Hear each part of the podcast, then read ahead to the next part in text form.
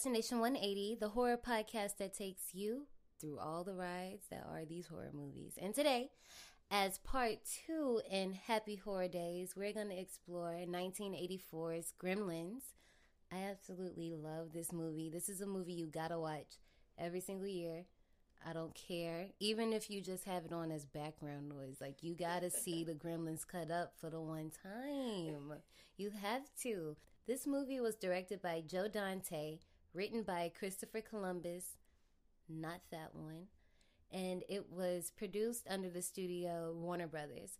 The cast includes Zach Galligan as Billy Peltzer, Phoebe Cates as Kate Beringer, Hoyt Axton as Randall or Rand Peltzer, Polly Holliday as Ruby Deagle, Frances Lee McCain as Lynn Peltzer, Judge Reinhold as Judge Reinhold as Gerald Hopkins, Dick Miller as Murray Futterman, Glynn Turman, shout out to a different world, as Roy Hanson, Key Luke as Mr. Wing, Scott Brady as Frank Riley, and Corey Feldman as Pete Fontaine, as well as the voice of Gizmo played by Howie Mandel. And lastly, the music was done by Jerry Goldsmith. So Gremlins was basically one of the first, not the first, but one of the first horror comedies to make the genre kind of a thing and kind of like set it in motion and make it popular. The story actually wasn't going to get filmed until Steven Spielberg kind of took an interest in it um, he kind of explained that it was something that was kind of original at the time. Nobody was really doing it, so this is why he bought it. Apparently, the gremlins were inspired by mice that inhabited yeah Columbus's apartment. So I actually disgusting. So yeah, I saw that too. Um, yeah, it's always just uh, I don't even want to think about that. Anyway, uh, anyway, uh, the um, with the conception of the gremlins, they were also a thing before the movie. So there's a book by Dahl, the same one who wrote uh, Willy Wonka and the Chocolate Factory. He has a book called The Gremlins that came out around the 40s. And Walt Disney was actually going to make a movie from it, but he kind of figured it was too dark to make a movie from. And then Tim Burton was in contention to direct it. Yeah, and Joe Dante actually read the script for Gremlins and said that the book kind of did have influence on the film, but he didn't want people to really think it was the same thing, so he would distance it by saying like our gremlins are different because they're green and they have big mouths and they're kind of pretty much badasses. I'm not quoting him at all, but that's basically he had to let you guys know that this wasn't going to be like a kids movie. So the film script actually went through a bunch of rewrites. It was actually going to be a lot darker than it was. Um, I'll wait to go through the parts when we actually discuss the movie, but you'll be surprised to see how many scenes were actually supposed to veer into a darker direction. One scene that a lot of people talk about is Phoebe Cates' scene talking about her dad and the incident that they had on Christmas, but it's another thing to see how deep this movie really would have gone if they let Joe Dante have his way. Another part of the script, or another part of the film that was going to be set in motion that was abandoned, was also Gizmo was going to turn into Stripe. So Gizmo wasn't going to exist in the movie anymore. He was going to turn evil. But Steven Spielberg liked the puppet so much. He was like, he's so cute. I feel like we kind of need somebody cute. to stay there. But I do have a theory that I'm going to drop later in the movie that actually makes that whole storyline truly make sense. And it would have been really dope to see that play out. But my last thing before I take you to this cue line Gremlins was actually one of the two films in 1984 to influence the MPAA to create the PG 13 rating. Yeah, so that wasn't a thing yet. Yeah. Um, I guess it just goes to show because this movie I, like I was telling you earlier, this movie, I imagine the first time I seen it, which I don't remember. I could imagine myself being a little unsettled by the gremlins, but as you get older, you know, you see the you start to notice other things. As you get older, you start to notice other things in the movie. You start to notice the dark humor. You start to notice the inside jokes that you wouldn't have gotten as a kid and things like that. So I can see where the MPAA needed to have that gap between parental guidance and R. Like we needed a bridge yeah. between that. You know what I mean? This movie is definitely a Christmas movie, as we all know, and it was scheduled to be released during the Christmas season. But Warner Brothers realized they didn't have a summer movie, to put up against Indiana Jones and the Temple of Doom or Right. Ghostbusters. Yeah. So it moved up the release date.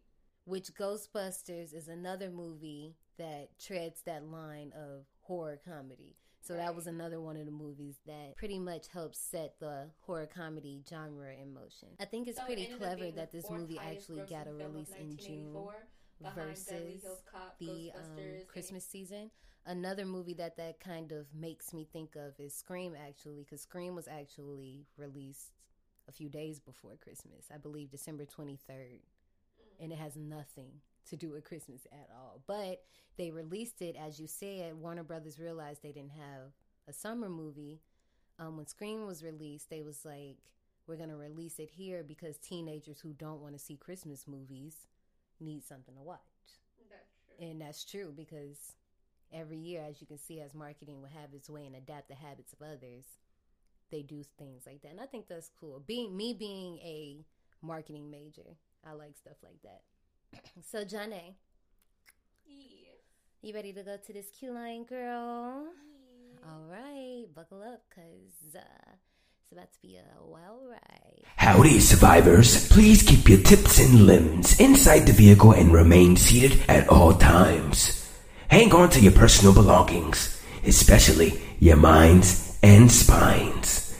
Cause this here's a wild ride. Johnny, the movie we're doing this week is Gremlins, and for our Q line ride, and for our Q line, I decided. Well, I mean, I was really trying to find like some type of extreme pet would you rather earlier this week for you, and I, that didn't happen.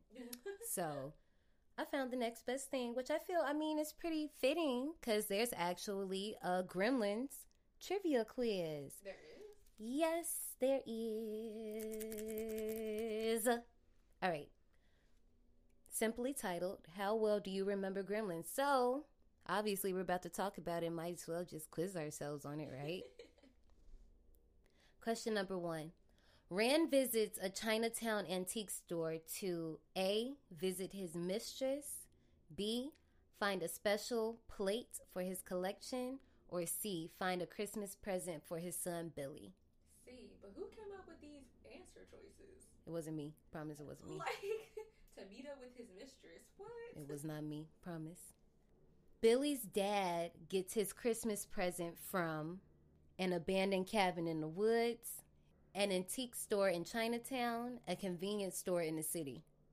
the antique store. But that was literally just the question before. Who, who came up with this? I didn't. Just, I mean, never know. Might surprise you. One of the important rules that must not be broken is do not keep the mogwai in the dark, never feed mogwai after midnight, wash the mogwai every morning. It's two answers. Is it? Yeah, because you don't feed them at the midnight and you're not supposed to get them wet. So why would you wash it every morning? One of the important rules that must not be broken is do not keep the mogwai in the dark.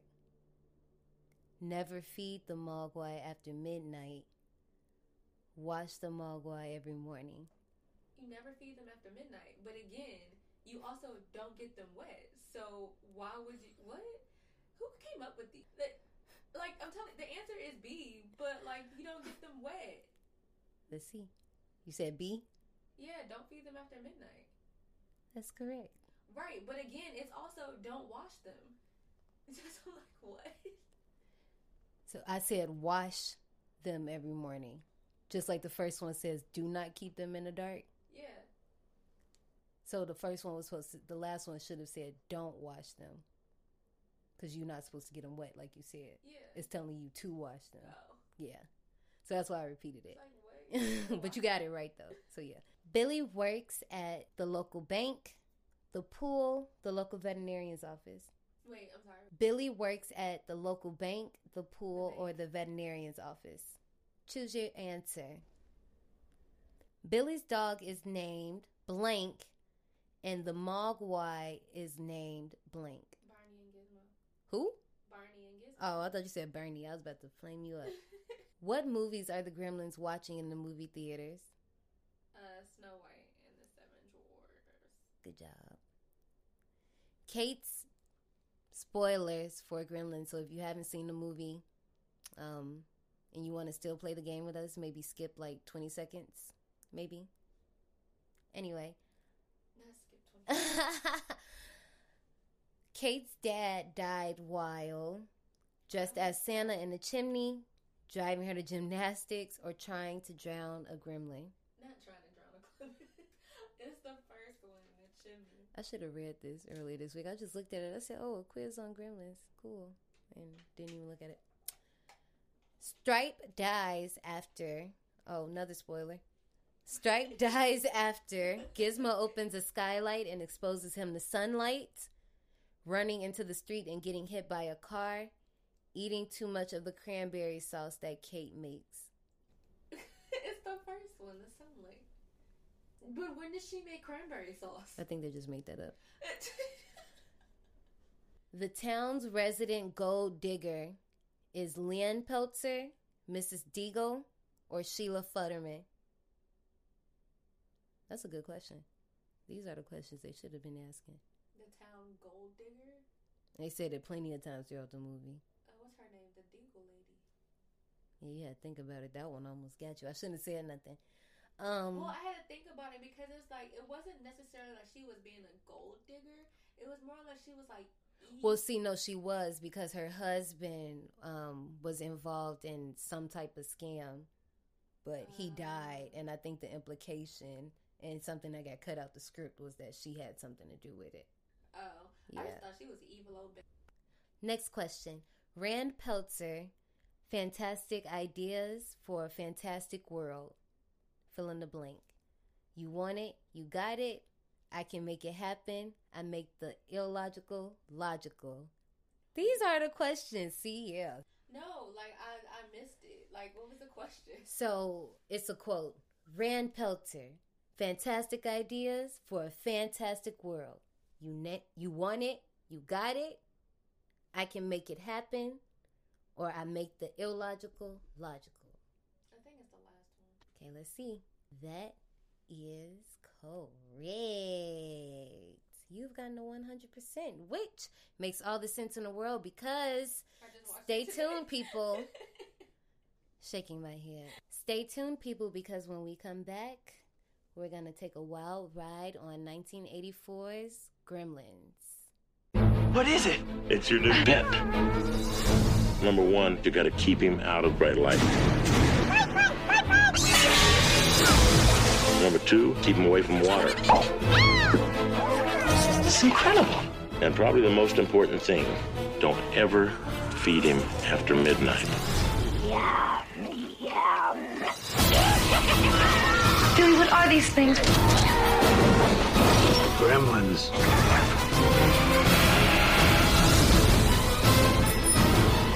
How come a cute little guy like this can turn into a thousand ugly monsters?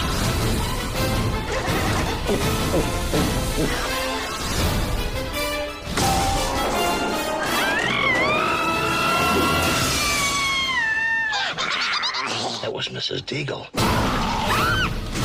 I'll bet every kid in America would like to have one. They might even replace the dog as the family pet. We open up Gremlins in this little Chinatown Chris Brown world that I've come to accept in my head over the last four years. And we see Rand Peltzer. He's a middle aged man who comes to Chinatown.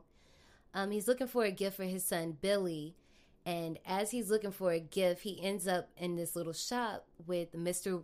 with he ends up in this shop with Mr. Wing's grandson. I'm just gonna call him grandson, but in the movie they don't give him an exact name. we learn that Rand is basically an inventor. He has all of these little gadgets that he makes, but they never work. And throughout the movie, I do like that his wife and really, I mean, his entire family, it's just a household of three, but everybody uses his inventions even though they know that they don't work anyway. But anyway, he stumbles upon the shop and he meets Mr. Wing and he's trying to like sell him this bathroom buddy that of course doesn't work and it backfire. And I also make a note about the terrible dragon breath pun.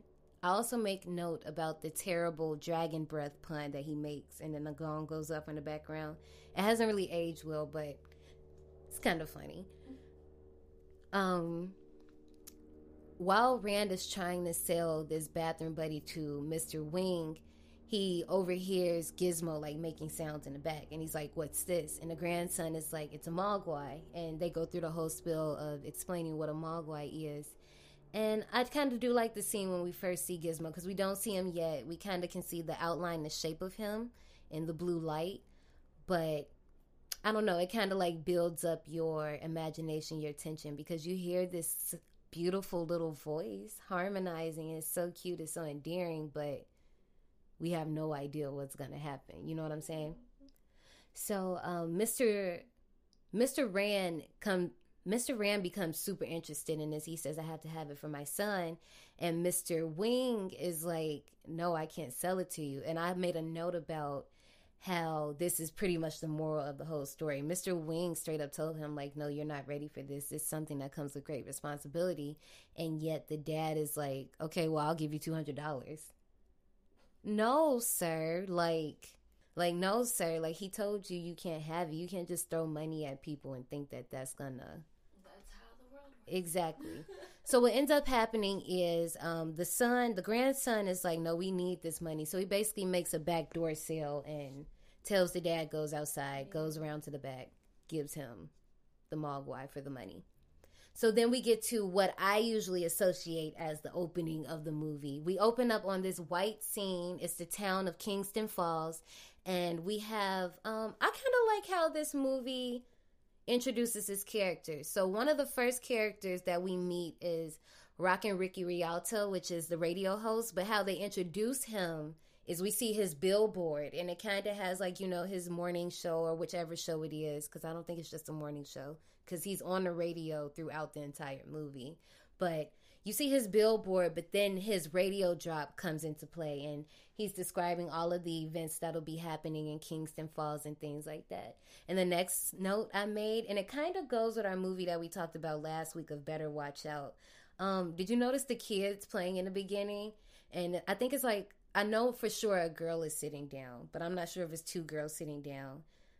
The boy muffs the freak out of this girl with a snowball to the back of her head. Did you notice that in the opening? Like, oh my goodness, he hit her so hard with the snowball. So we're just going through meeting different characters and things, and we soon meet Billy, and he's having car issues. And I'm just like, at this point where I am right now, I can relate with these car issues. just anyway, we soon meet his neighbor, Mr. Futterman. Mr. Futterman is planting these seeds of how like we shouldn't use foreign made things. Like we should always use things that are American made because the foreign people are always trying to sabotage us and they've been trying to sabotage us since World War II. So you see what type of mindset he on. But it is crazy because you laugh, but check this out. Friday the 13th came out in 1980 and there's a character in that movie. Have you seen you seen the original Friday the 13th? Yeah. There's a character in there called Crazy Ralph, and everybody was saying he was crazy, but he was right. And Mr. Futterman is that character. Everybody think he crazy, and he just a drunk, and he just be saying all this crazy stuff. But he right whole time. So anyway, Billy's heading off to work, and this is where we kind of find out he works at a bank. I think they never really are clear about his age, what his age is, but I really think he's like 21 because we see him hanging out in a bar later. Yeah, he he got recast. hmm I mean, like, Well, he got aged up. He wasn't originally supposed to be of legal age. He was supposed to be in high school, mhm. but he got aged up. And then so Corey Feldman, he's not introduced yet, but Right. Corey Feldman, he was already cast to be a 13 year old, which Mhm. is what makes it a little bit weird. in this scene i noticed i guess this time because i'm actually like i was watching it to take notes it seemed like people knew that he brought his dog in here because nobody was saying anything when he brought the dog in unless it was just like one of those things where like we know it but it's certain people that probably don't know because before we meet miss deagle who's being a real mega bitch we meet Phoebe Cates, who plays Kate, and Kate comes up to uh, Billy and has him sign this petition because Miss Deagle is trying to like get something shut down. I can't remember what it It's the right part now. Where everyone's father. Yeah, yeah. So, um, first of all, he starts signing it and doesn't even know what it is yet. I'm like, you that blind? You just gonna be signing stuff for a pretty young gal and not even know what you're signing? Anyway, It'd be like. True, I'm not gonna lie. So Mrs. Harris comes up to Miss Deagle with her two children. And I guess in this scene, for some reason, I've always paid attention to this dialogue, but one thing I've never noticed in the dialogue when I watched it this time was Miss uh I was about to say Miss Harris, but I guess I can't say that. Miss Harris is basically asking Miss Deagle for extra time for her and her husband to come up with money because it be hard. Y'all know it's hard out here. And one of her kids are sick. One Yeah, is coughing. The child coughing the whole time. This is like the first time I actually I think because I was actually I watched the movie a few days ago and then I watched it yesterday for like a refresher. And when I watched it a few days ago, that was the first time I like heard the like actually paid mm-hmm. attention to That the the coughing. thing The I thing I always paid attention to was the kid going, "Mom, I'm hungry," and her going, "Me too." I've never paid attention to the oh. other kid coughing. So you really see like how like one kid's sick, everybody hungry, like they're really doing bad and she's just kids always stick out to me. terrible.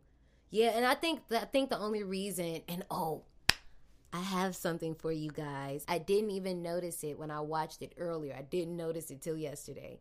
But I only noticed the coughing because of the pandemic now, but it's something else that happens that I'm talking about. Anyway, But she gave me Scrooge vibes. Not trying to help pretty you know that's Yeah. who she's supposed to be miss deagle comes in and i forget exactly what it is but it's a very expensive snowman that barney breaks and she comes in and tells billy like i don't want you to pay for it i want to put your dog to sleep and billy's not having not billy barney's not having that right. First of all, Barney said, I'm out, but before I'm out, I'm about to throw these paws. like, he straight up attacked her when she said, I don't even remember what the trigger was, but Miss Deagle said something. Barney wasn't going. He untied himself and jumped on the couch. Yes, because I was initially thinking like Barney was probably just gonna run up out of there, but she says something, and I can't think of what it is that he was probably like, you know what? Let me put the pause on this lady real quick. Okay, look, Then had the nerve to be like, "Oh my god, oh my heart." I can't. T- my poor heart. And then it was funny because Billy was like, Barney would never hurt anybody. Barney just sitting there chilling, like, hold me back, hold me back, hold my collar. No, just playing. I just, I, I really, it grinds my gears. How evil people just be so evil, and then as soon as somebody says one thing in that direction, they want to fake hurt. Like, go somewhere. Later on at the bar, Billy is drawing this picture of Miss Deagle with like a cool little dragon head, and he's like saving Kate from her. It's pretty cool.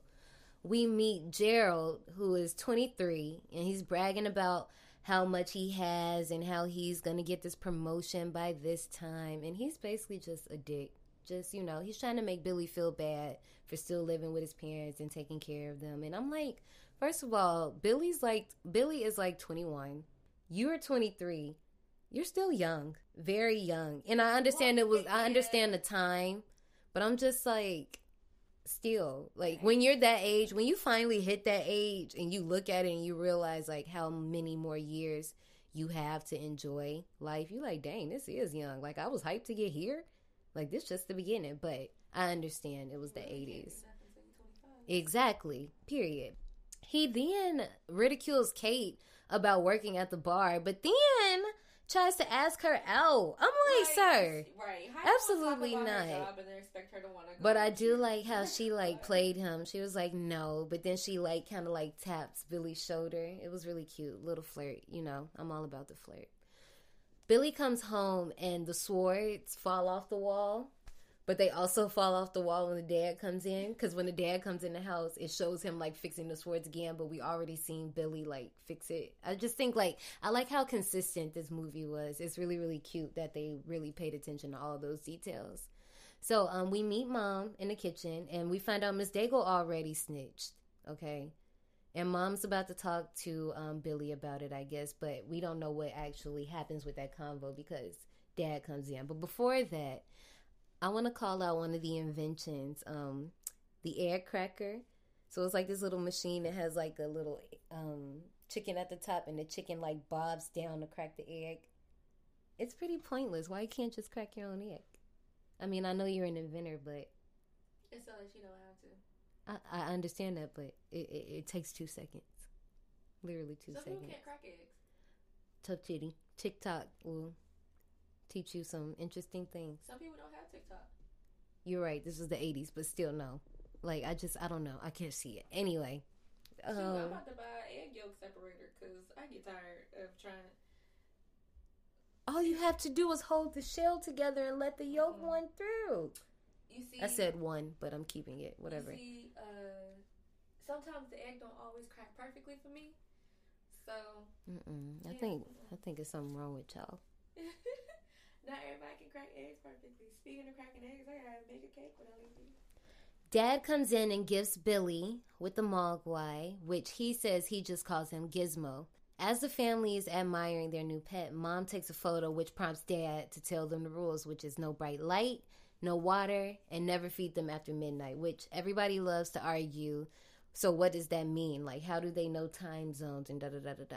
I haven't seen the Gremlins 2, the new batch. I wanted to watch it this year in my October um, challenge, but ended up watching something else.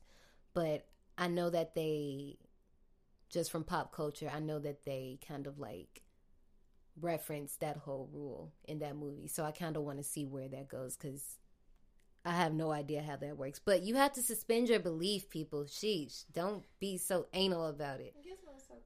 He's harmonizing in the next scene with Billy playing the piano. It was so cute. One thing I do like about this movie as well is the way that they show Billy and Gizmo bonding is very organic. It's not forced. So with this scene, for example, um, like I said, Billy's playing the piano, Gizmo's singing, and Billy gives him a little Santa Claus hat and he's trying to show him what he looks like in the mirror but it's the perfect way to get light to reflect in the mirror and do the whole no bright light thing which billy takes um Gil- billy takes gizmo into the bathroom and the lights on.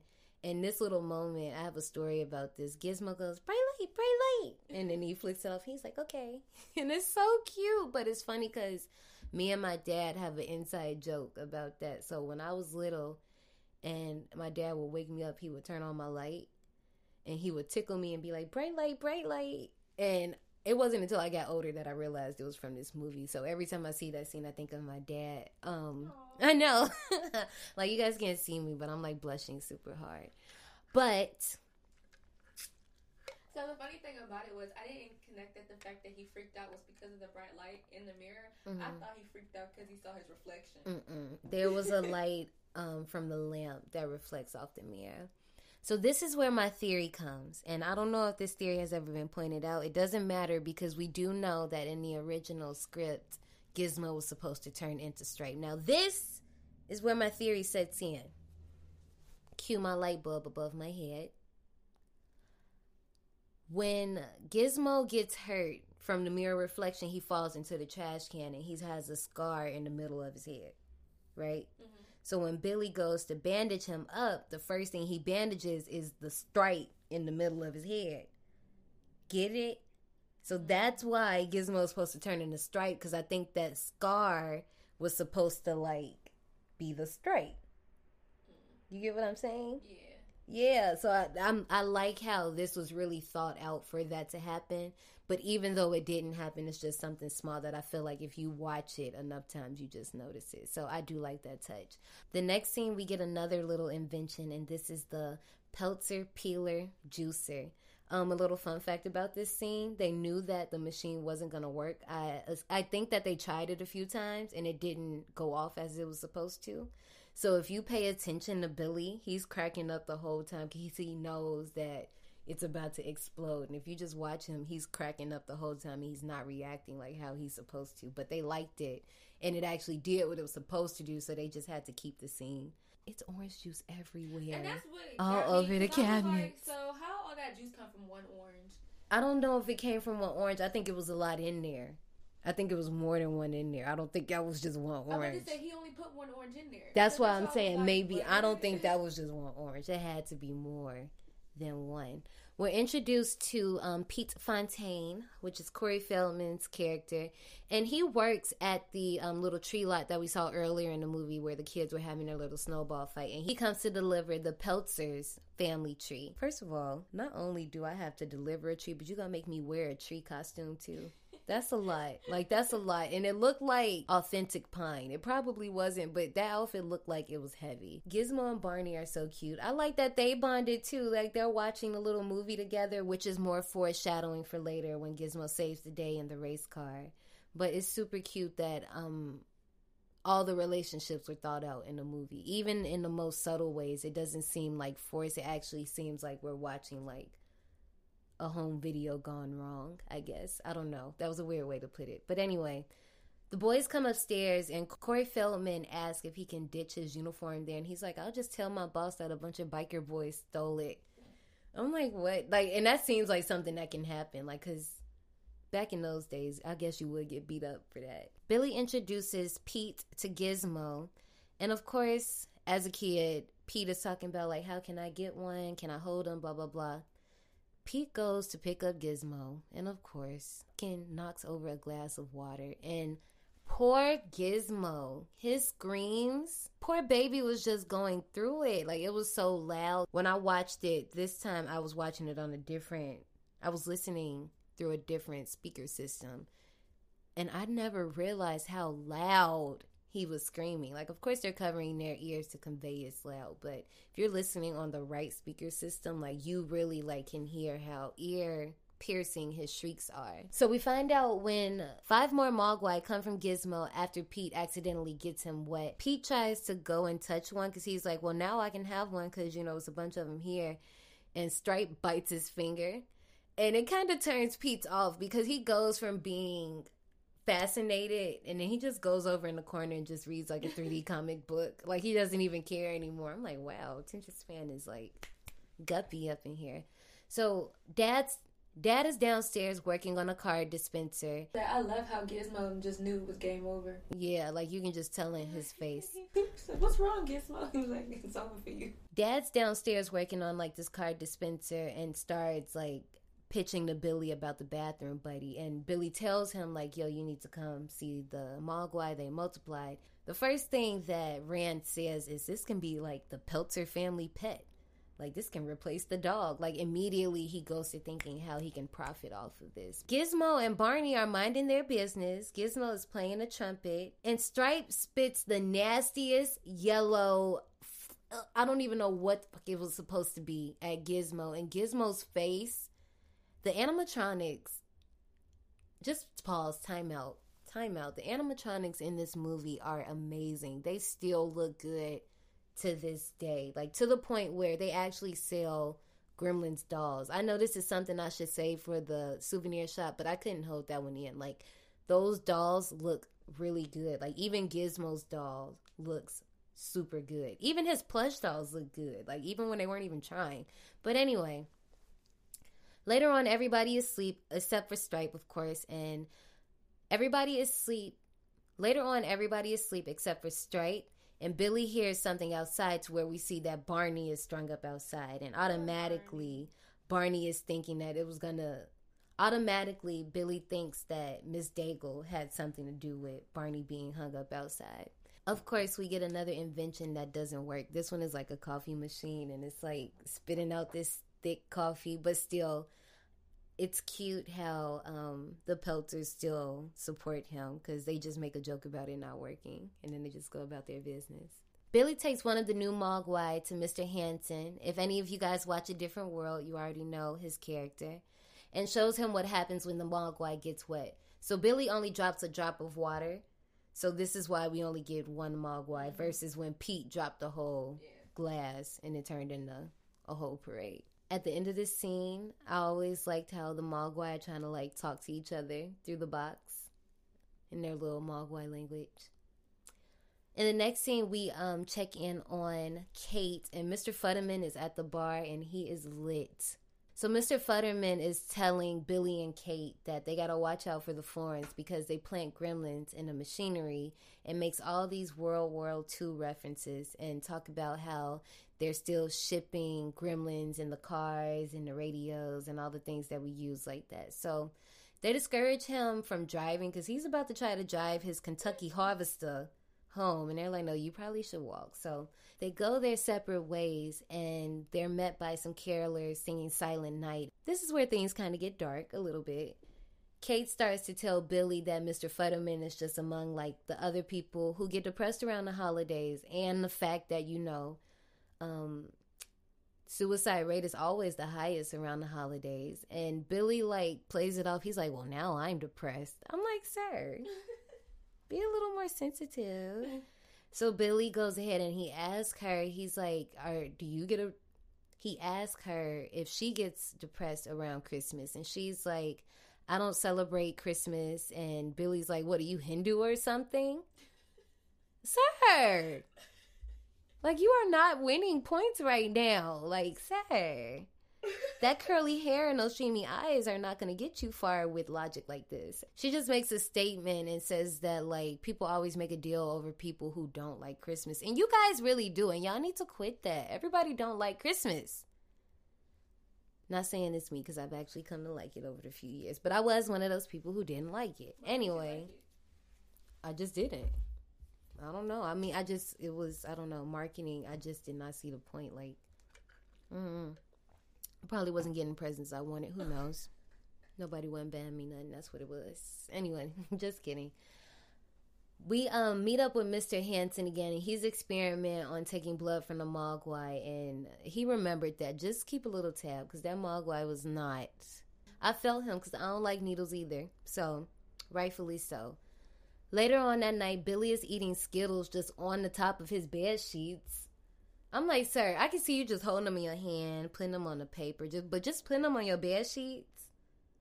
That's dirty. Gizmo is learning words. He was like, "Hey Billo," uh, no, "Hey Billo." Billy was like, "Hey Gizmo, um, this is fun, right?" And he was like, "Fun." And then he was like, "Yeah, pretty neat." He was like, "Neat." I was like, "Oh." I just like it's more it's more subtle ways of showing that like they're learning from each other. So you know. It really he really Gizmo really could be a pet, but I guess the person just really has to be responsible.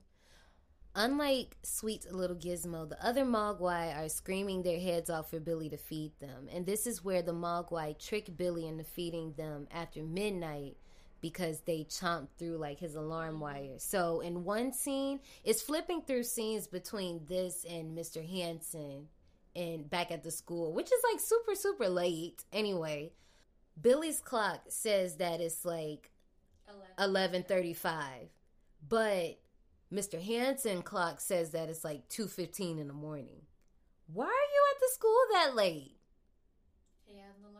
Like no, absolutely not. No, like even even as a teacher myself, I can dance in my own house. Like I'm not saying just because you're a science teacher you have science things in your home, but 215 He has no life. I can see 9 p.m.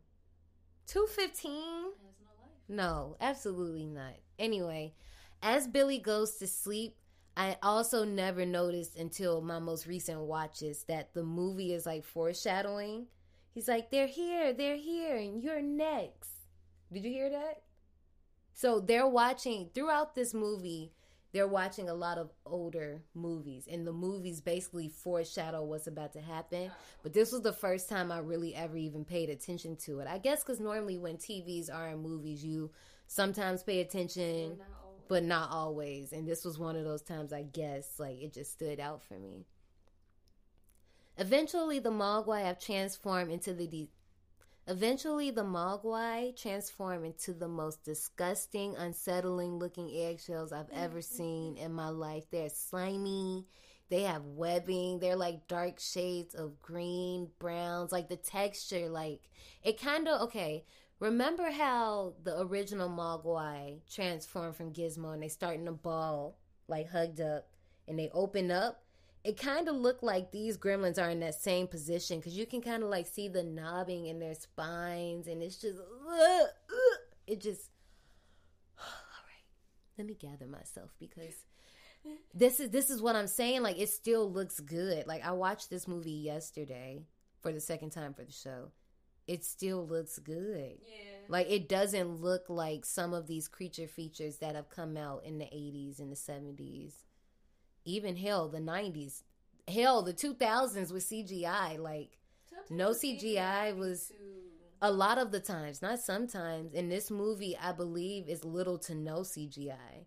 I don't think they did did. Like I don't think they used any, but I'll like it was all animatronic. Yeah, I'm pretty- Had a point for that. So like, for instance, now they're talking about doing Gremlins three, and so they made a point to say that they don't want to do any CGI for Gremlins three. They want to do pure animatronic. they shouldn't. And then at first, That would be a slap in the face too. yeah. And then at first they wanted to do like that puppet stop, pause, that Stop motion. Yeah, but they said that it would have taken too long, so that's why they stuck with the animatronics. Um, we've as we come through a few scenes, we um okay, well, let me say this. At this point, we figured out that they've been fed after midnight. Mr. Hanson. At this point, we figure out that the Mogwai had been fed after midnight, and the boys take one of the mount, and the boys take one of the Mogwai back to Mr. Hanson, and he tells them like this is like the metamorphosis changing. Do you hear the joke that Corey Feldman makes? He's like, so like my mom, because she's going through changes. Like a menopause joke. I'm like, Jesus, who writes this stuff? Anyway, mom's sitting in the kitchen, and of course, the telephone doesn't work. And dad's calling because remember, he left to go to the inventors competition. And this whole little scene is so random, and there's so much going on in this scene. But my favorite is it's like a couple in the back, like all the way in the back. I don't know what they're doing, but they're like playing with a box on the ground. I don't know what this box is supposed to do but it looks like it's keeping them entertained. Like next time you guys watch this movie, pay attention to the couple in the back playing with the box on the right side of your screen. Okay. Um I lost my thought because that was funny. That threw me off. I was really sitting. I wasn't even paying attention to the phone conversation. I'm just watching them. Like, what the fuck are they doing with this box? We go back to the bank where Miss Deagle is trying to intimidate Billy, and before that, we see Miss Harris once again trying to bargain with her boss, saying that they need more time to pay Miss Deagle. So this time, Miss Deagle is saying that um, I don't even know why she's at the bank intimidating him like this. Because she's an old hag that has no life. The Mogwai are starting to hatch, and Gizmo is terrified. He's just sitting in this little helmet. And most of the time, another thing about this movie, most of the time they would just put Gizmo in spots where they just could have him sitting there and not have to do too much. So they didn't have they can like hide the lower part of his body. Or like at the very end of the movie, Gizmo spends like 100% of the end part of this movie in the book bag. So they didn't really have to do too much with him. After Mr. Hanson's class wrapped, as I told you guys, all of the Mogwai have hatched at this point, and Mr. Hanson is trying to lure the one that hatched in his room back so he can examine it. And as he's trying to lure him with the candy bar, he ends up getting killed. Because remember, that Mogwai wasn't too happy about that little blood sample that he had to get earlier. And one thing I do know about this scene is I love that we hear the gremlin, but we still don't see him. And then later on, when Billy comes and discovers Mr. Hanson's body, we see the hand, but we still don't see the gremlin until the cabinet scare when Billy goes to like um, stitch up his hand after being, you know, cut up. They evolved to be so ugly. I mean, they had to be scary. Did you want them to be cute? Oh, I mean, I know they didn't have to be cute, but oof. Billy's mom is at home, and this is where there were some rewrites in the script. So originally, this is the scene where she go ham in the kitchen. Um, I'll just run through it super quick because we've seen this movie. How it begins is the mom hears noises upstairs, so she's aware that the gremlins are up there. She doesn't know they hatched, but she knows they're up there, and she knows Gizmo is up there. She goes to check it out, and first of all, red flag number one: it's smoking up there. Shouldn't be doing that. Billy calls and she gets distracted. She answers his phone call and he's like, Yo, get up out the house. The eggs have hatched, yada, yada, yada. And all of a sudden, the phone line gets cut and we hear that song that, Do you hear what I hear? And that's so scary. That is so dark when you think about it. Like, that's just like, what the what is going on? So, in this scene, as we see, the mom goes ham. She tenderizes one of the gremlins, maces another one with Pam, backs him up into the microwave, and just, you know, heats him up. Then stabs another one. And what was supposed to happen is she eventually goes into um, the living room, and it's kind of like a decoy scene where we think the gremlin is in the Christmas stocking, but it's like one of those robot toys. The gremlin is actually camouflaged in the Christmas tree, and its eyes looks like one of like the lights in the tree. Mm-hmm. And I've always thought that was like the coolest scare ever. Because it's like you really, even to this day, it takes you a second to really even find the gremlin. Even though you know it's about to pop out, it still takes you a second to just adjust because its eyes literally look like Christmas lights. When you watch the scene, you see that the gremlin is choking his mom. He was supposed to decapitate her there. And what was supposed to happen is Billy was supposed to run in moments later and they were going to throw the mom's head down the stairwell as he walked in. Yeah, that would have been too much for a kids movie. See, well, see, this wasn't supposed to be a kids movie. Uh, It wasn't really intended for the babies. But when Steven Spielberg kind of put his hand in it, you know, he coming off of, well, you know, his bag in movies. He couldn't have all that. So that's why it was changed. The scene with Phoebe Cates and her dad, they were going to take that out because they said that that was too dark. And Joe Dante was like, no, like, we're going to leave something in. Like, and he he's to this day he still that's a sad stands on. Yeah, it's a sad story. I mean, so you you're telling me like, first of all, first of all, why would you go down the chimney with your hands full? You really could have just sat the bag of presents, ducked off somewhere in the living room, and just came down the chimney. If you wanted to razzle dazzle, why did you come down the chimney? You could have just knocked on the door. Like I get the whole illusion of Santa, yeah. but you could have literally just made up some excuse. Santa didn't work out this year. Santa can't fit through the chimney. Like, you know what I'm saying? that was a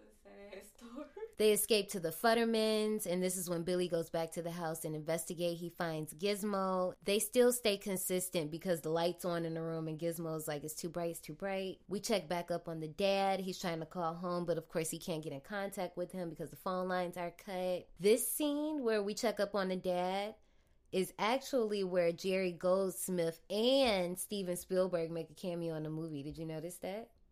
No, cause I, yeah, I didn't notice that. So it's the second scene that we see the dad call home from the convention. They're like the first two that walk across. They Oh, like have this big random invention, whatever it's supposed to be. Billy follows Stripe to the YMCA. It's basically too little too late because by the time he finds out what Stripe is, Stripe has jumped into the pool and I made I made a note. I was like, yeah, this is definitely giving Wiz Khalifa concert vibes. Like the water turns green. There's smoke everywhere. I also like the little personality that Stripe has doing a little cannonball and holding his nose. Like, sir, calm down. Anyway, Billy goes to the police. Of course, first of all, they're drunk. They don't believe a word he's saying. They just They think this is all a joke. Anything. But of course, smartly, Billy shows them Gizmo, but they still don't believe like his story. I'm like, you have the proof right here. I'm showing you this thing you've never So seen before. Whole, this whole scene about the police not believing him, it reminded me of this true crime episode I heard this week about um this girl. Her she her mother killed her siblings, and she was going to the police letting them know like you know my mom killed my siblings. Psychiatrist, my mom killed my siblings, but because her story was so crazy. Nobody believed her. until maybe like a few like maybe like 10 years later um it showed up on was it america's most wanted or the crime unsolved mysteries some show and so the girl called the tip line and then they were like oh you were telling the truth 10 years later because I'm she knew telling you, things because she knew things about what happened that they didn't publicize because it was technically a jane doe case That's crazy. I'm over. I'm so over. Anyway, we get one of the best scenes, in my opinion, of the movie, which is the Gremlin Army reveal. Stripe emerges out of the darkness of the street, signals to the gang, hundreds, thousands, I really don't know the number, but gang, gang, gang, got the hammer and the wrench. They just come out the woodwork, and that's where the havoc begins, okay? So the first attack we see are the Futtermans, and what happens is the gremlins are like messing with the antenna, which is actually like an old little joke. Like you got gremlins on the roof messing with the antenna. I don't know if you ever heard of it, but anyway, Mr. Futterman goes to check. Of course, they aren't there, but they done got into that Kentucky harvester, and they plow him into his house. Which spoilers for Gremlins the new batch, they live, so he's fine. But anyway. oh they Yeah, they lived. Oh. Like, it's funny because before they get plowed into the corner, he's like, I was right. There are gremlins. There are gremlins. His wife is like, do something. Do so. She's like freaking out, and he's just like, not over the fact that he was actually right about gremlins. And cue the iconic theme song.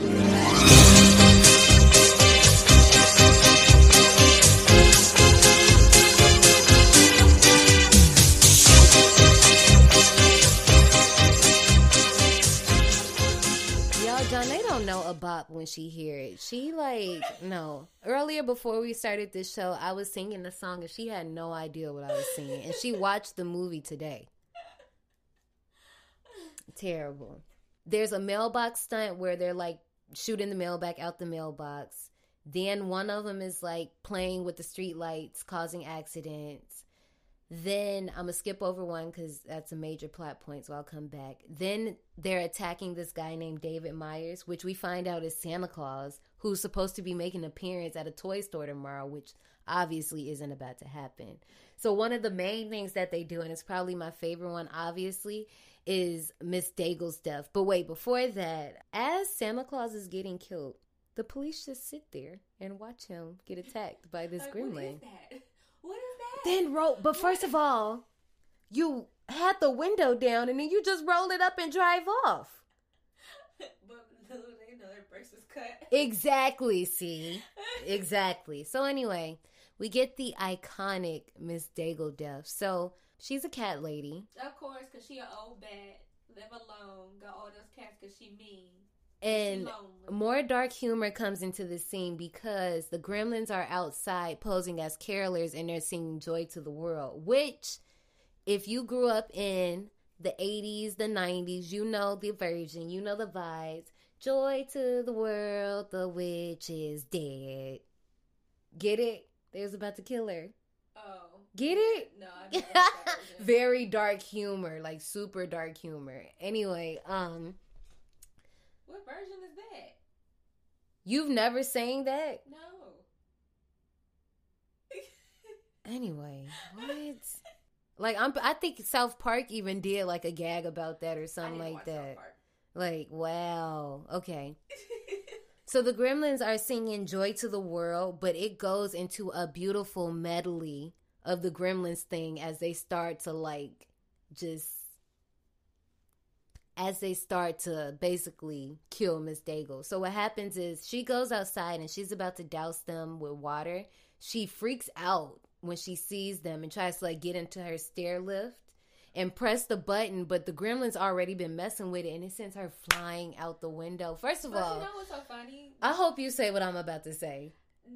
Well, what I'm about to say is that the fact that she knew that she was going to hell. She was like, I'm not ready. I'm not ready. she was like, they've come for me. I'm not ready yet. I said, oh my gosh. First of all, her ass was going to And then the next thing was when she flies out the window and her hands are just like waving. And again, it's another set of police and they're watching. They was like, that was Miss Deagle.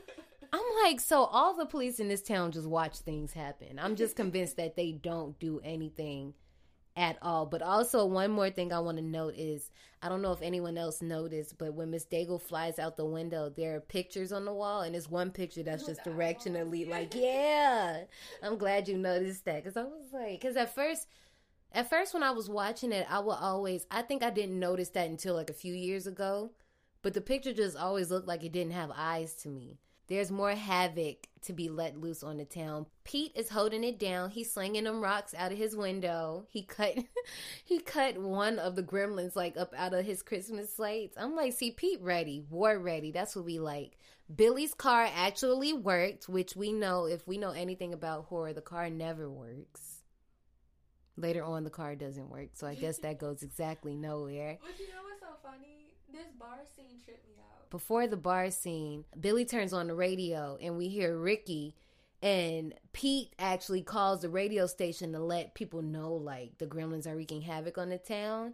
And Ricky's like, okay, stop playing on my line. But the gremlins bust up in the studio and start like fighting him or whatever. I mean, we we find out that he makes it through the night because he narrates a part of the story. There's a scene before they get to the bar where dad's like at the mobile gas station and he's trying to sell the attendant the smokeless ashtray. Yeah.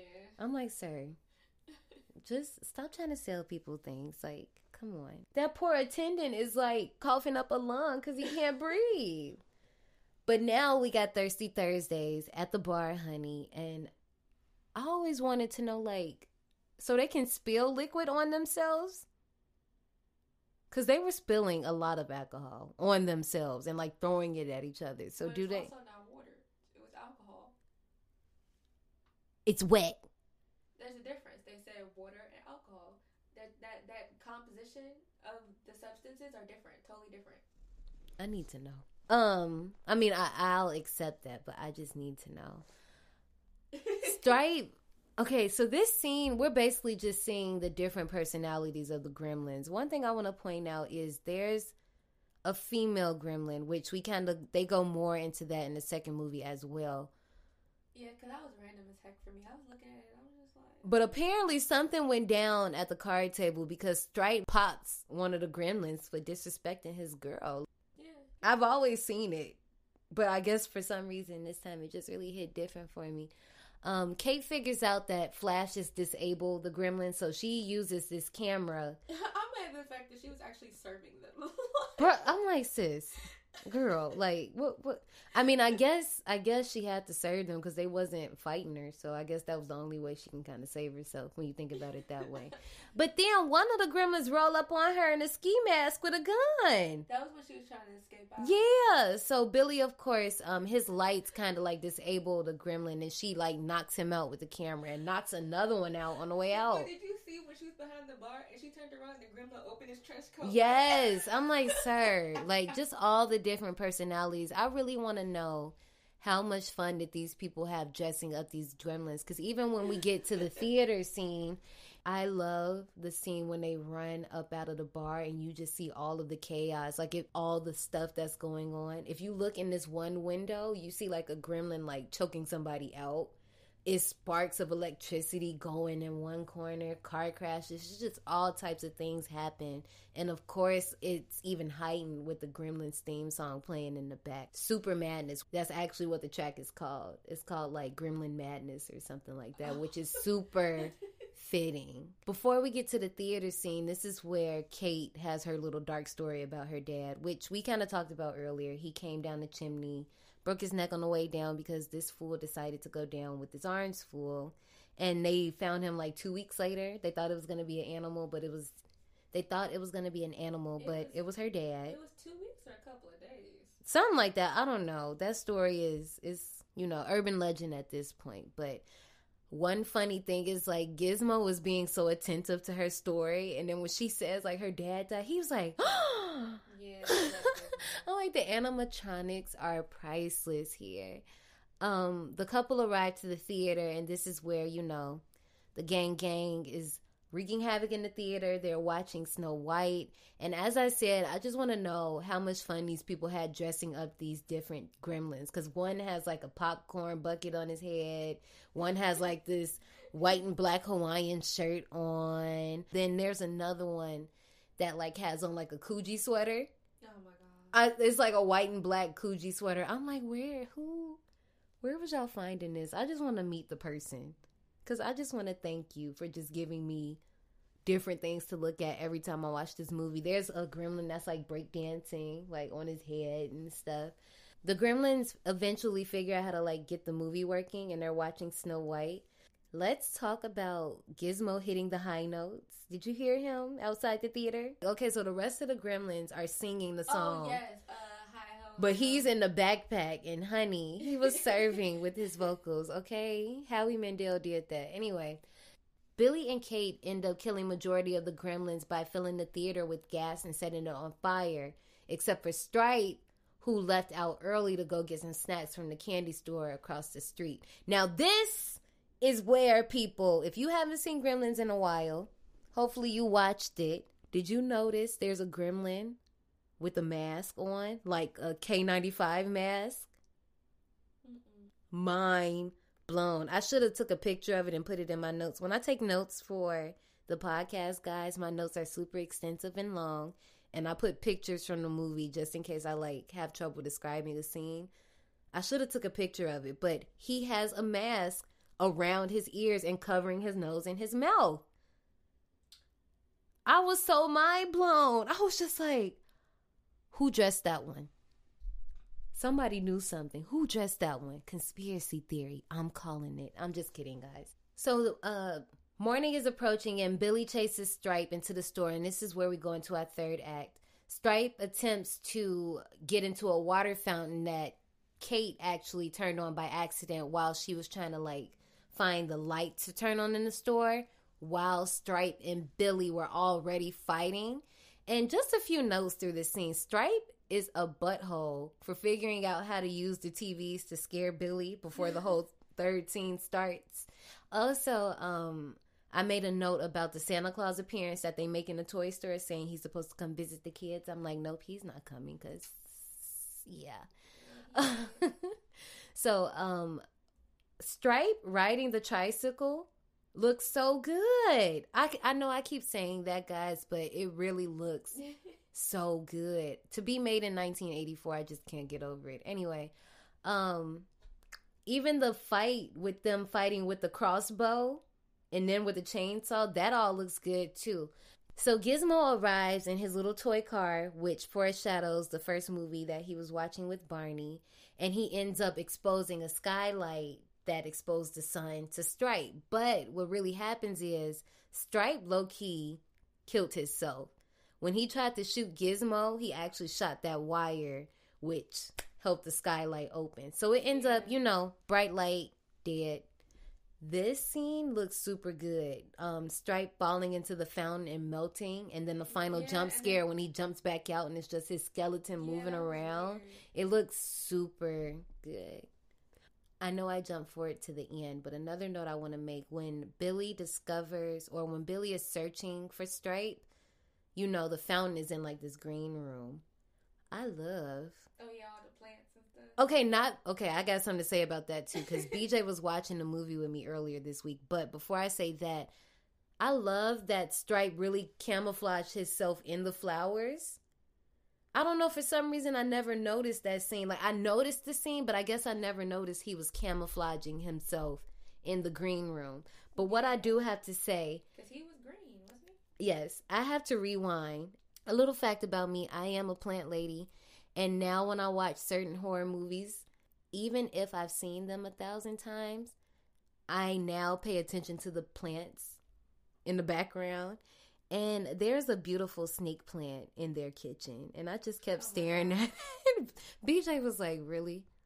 Seriously. But anyway, after everything is over, we catch up with the family. Kate is spending the night with the Peltzers, I believe, and Mr. Wing comes in to collect Gizmo, and he scolds the Peltzers for their carelessness and says like the Western society isn't ready for the responsibility of caring for a Mogwai, but he says, you know, maybe one day Billy will be ready because he sees that him and Gizmo actually did bond. Gizmo even shows it by saying bye to Billy. But one thing about that scene, so, and I always question this. I know that Gizmo learned words. Before that, Mr. Wing says to hear, one only has to listen. So I was wondering, could he hear Gizmo so clearly because he was actually listening? Because when they're talking, when Then I say he heard them the whole entire movie. but see, that's what I'm saying. So that's what I'm saying. Was he just saying that he really was listening to Gizmo and that's why he can understand them? But it throws me off because Gizmo could just be multilingual. That's true. Yeah, because he and Mr. Wing were talking in a different language. But I was trying to see, like, was he trying to tell him? Because he was like, he was like, oh, you can understand him. And that's when he was like, well, to hear, one only has to listen. And that's when Gizmo comes out the box and says, bye, Billy.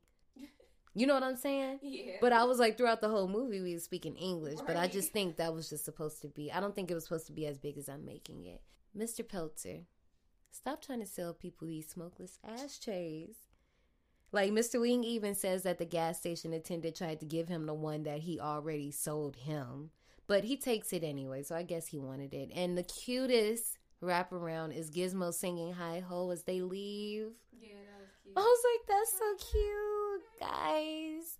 That was Gremlins. You guys can meet us up in the souvenir shop because there is a lot of souvenirs that came with this movie. See you in a minute. It seems you survived.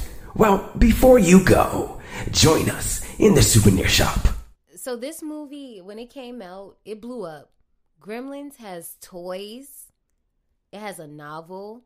It has like two or three video games. It even has its own cereal. Cereal. Yes, it has its own cereal.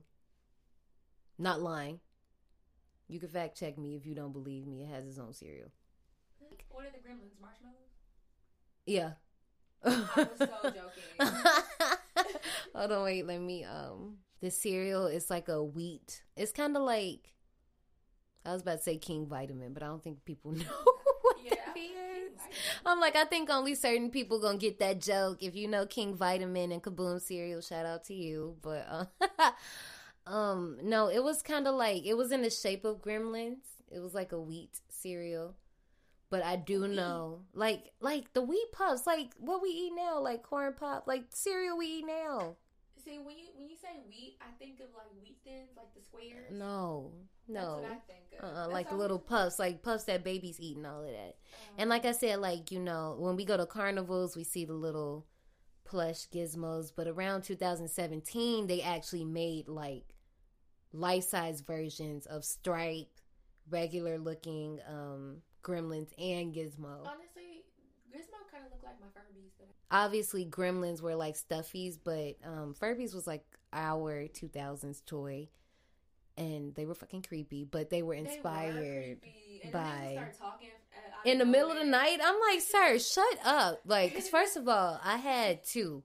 And his eyes were moving like differently. They wouldn't blink at the same time. They would do like opposite. Yeah. So I had, I remember I had a gray one, like when they first came out. And then I had like a purple one, I think.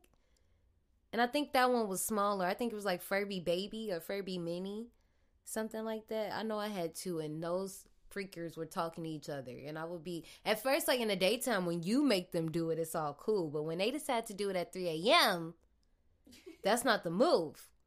Okay, I'm about Then to my go to nana had the nerve, like, so my nana has this habit of finding my old toys from when I was a child and reusing them to give me as a gift now as an adult.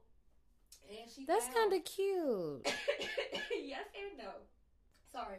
Yes and no. Um, so th- when she regave me the Pocahontas dolls and stuff, yes, cool. But when she gave me the Furbies, I was like, this is a little creepy now, but I'll take it. I kind of want my Furby back now. Only because um Then they remade them. they did. Only because the 2000s nostalgia is coming back. You know everything comes back every 20 years, but before it before it became trend as of this year, that was always my style and my bag. So I would love to have a Furby right now. Listen. And I probably still have mine low key. I probably those, do. Uh, those book bags that were like them animal book bags. Mhm. I have one literally in the back of my car right now. Pull it out. Where it's like it's a green and blue uh, Mhm.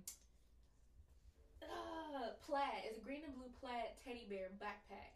And I was like, oh, I'm gonna bring this out one of these days, but it's just been sitting in my car for like. You should. Like I have so many pieces of clothing that I've had in the early 2000s that I could still wear that I actually still wear in my regular rotation of clothes. Well, I'm not going to bore you guys with my fashion taste because we got a movie to rate. Janae, Gremlins has a 7.3 out of 10 on IMDb, an 85% on Rotten Tomatoes, and a 5 out of 5 on Common Sense. I'm not too familiar with that one. But anyway, what do you rate Gremlins? Oh, hold on, let me see. I give it a seventy. A se- what? A 70? No, explain yourself. I liked it, but it was like feel good Christmas movie to me versus like horror. It's a PG 13 movie. True. It's a Steven Spielberg movie. True. What it wait, whoa, I don't even remember what rating. What rating you give it? What did you say? A seventy? A s- y- That's not what you said. You said a 30. No. No, you I didn't. gave thirty to Better Watch Out. You said a 70? Yeah. I gave thirty to Better Watch Out. That is wild, Johnny. I mean, it's your opinion, but I mean, I liked it. It was great, but like, I don't know. Maybe I'll change it one day, but right now I give it a seventy. Okay, well, um, guys, I have to tell you, I've had a week to sit on it, And last week I rated Better Watch Out a 74. I actually want to change my rating and give it an 84. I um as I said last week, horror is supposed to make you feel away. It's supposed to make you feel uncomfortable, unnerved, scared even. And the movie actually did that. So I can't even stunt on it like that. I'm going to revoke my 74, give it an 84. And for the Gremlins, I'm going to give it the 92 that it deserves. This is the movie that you watch every single year. The graphics look amazing. The story is cool. Like, you know, it's whatever. Nobody really cares. It doesn't have any plot holes for me. Like, I can get past everything. I feel like everything kind of ties up well for itself. So, this 70 I'm just going to have to respect it for now. Well, I hope you guys enjoyed this ride because next week we're going to get into another movie from 1984 Silent Night, Deadly Night. You ready? Yeah. You haven't seen this one before. I haven't seen this one before either, guys. So, see you next time. Bye.